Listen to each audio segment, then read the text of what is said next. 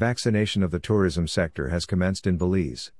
8,000 doses of the AstraZeneca vaccine are being made available for Belize tourism sector campaign will initially target frontline workers considered to be at high risk those that are 40 years and older will receive the first dose of the AstraZeneca vaccine.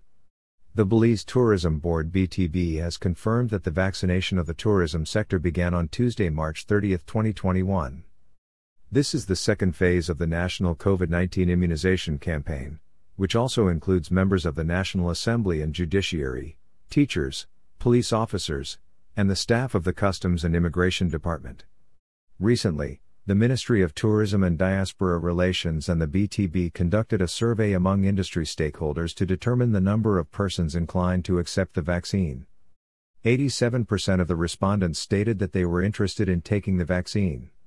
Dr. Natalia Largaespada technical advisor at the Ministry of Health and Wellness, informed the BTB that 8,000 doses of the AstraZeneca vaccine are being made available for the tourism sector and the campaign will initially target frontline workers considered to be at high risk.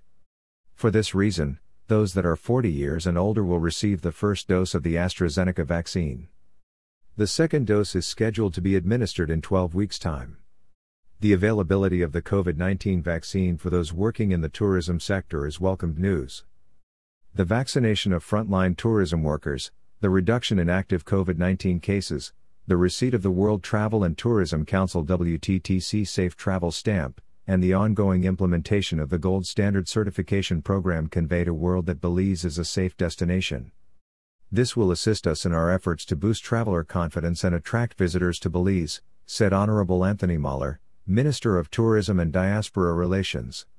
According to Dr. Beer, so far 21,000 Belizeans have received the first dose of the vaccine.